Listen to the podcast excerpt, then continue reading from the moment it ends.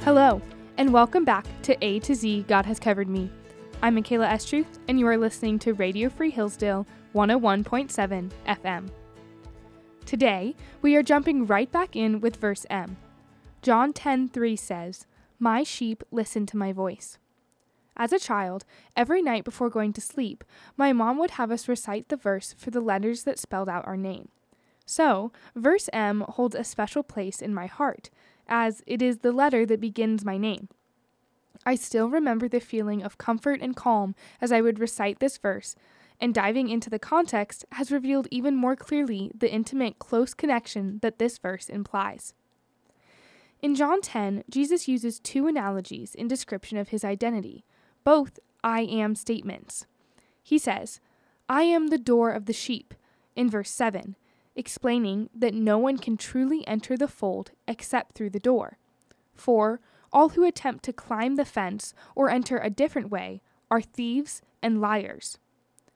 Later, in verse 11, Jesus says, I am the good shepherd. The good shepherd lays down his life for the sheep. This statement shows the deep connection between the shepherd and his sheep and his great love for them. As previously discussed with letter H, the shepherd imagery also depicts the identity of a king, just as David was a shepherd of Israel and wrote in Psalm 23, The Lord is my shepherd, or king. Thus, here Jesus is not only speaking of his great sacrificial love for his sheep, but also his identity as their king. Another beautiful picture of this deep connection is described in verse 14, when Jesus says, I am the good shepherd.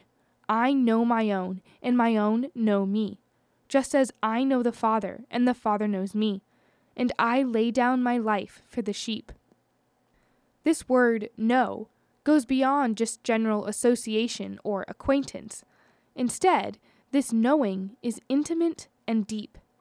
It's the connection a child has with his parent. No one can replace a mom or dad. I've heard stories about this from my own childhood.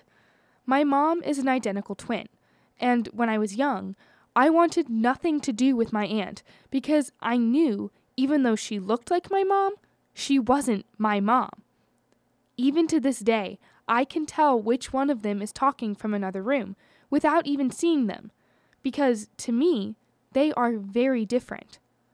I love them both, but one is my mom and one is not. I know my mom deeply, and that bond is beyond the description of words. This brings us to our theological context. I already referred to Psalm 23, verse 1, which depicts the Lord as shepherd and the true king. Thus, when Jesus says, I am the good shepherd, he is revealing himself to be king and Lord.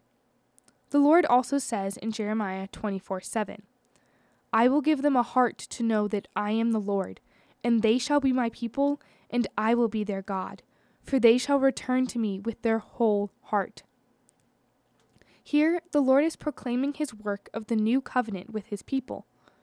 God promises that he will save his people, they will return to him, and he will be their God. His words are of great comfort, for he promises an eternal, deep relationship. Jesus fulfills that new covenant and his words in John 10 refer back to this idea of the deep connection of knowing his sheep and people, and his people knowing him. With the new year, I'm sure many have set goals or resolutions for themselves, hoping to challenge themselves.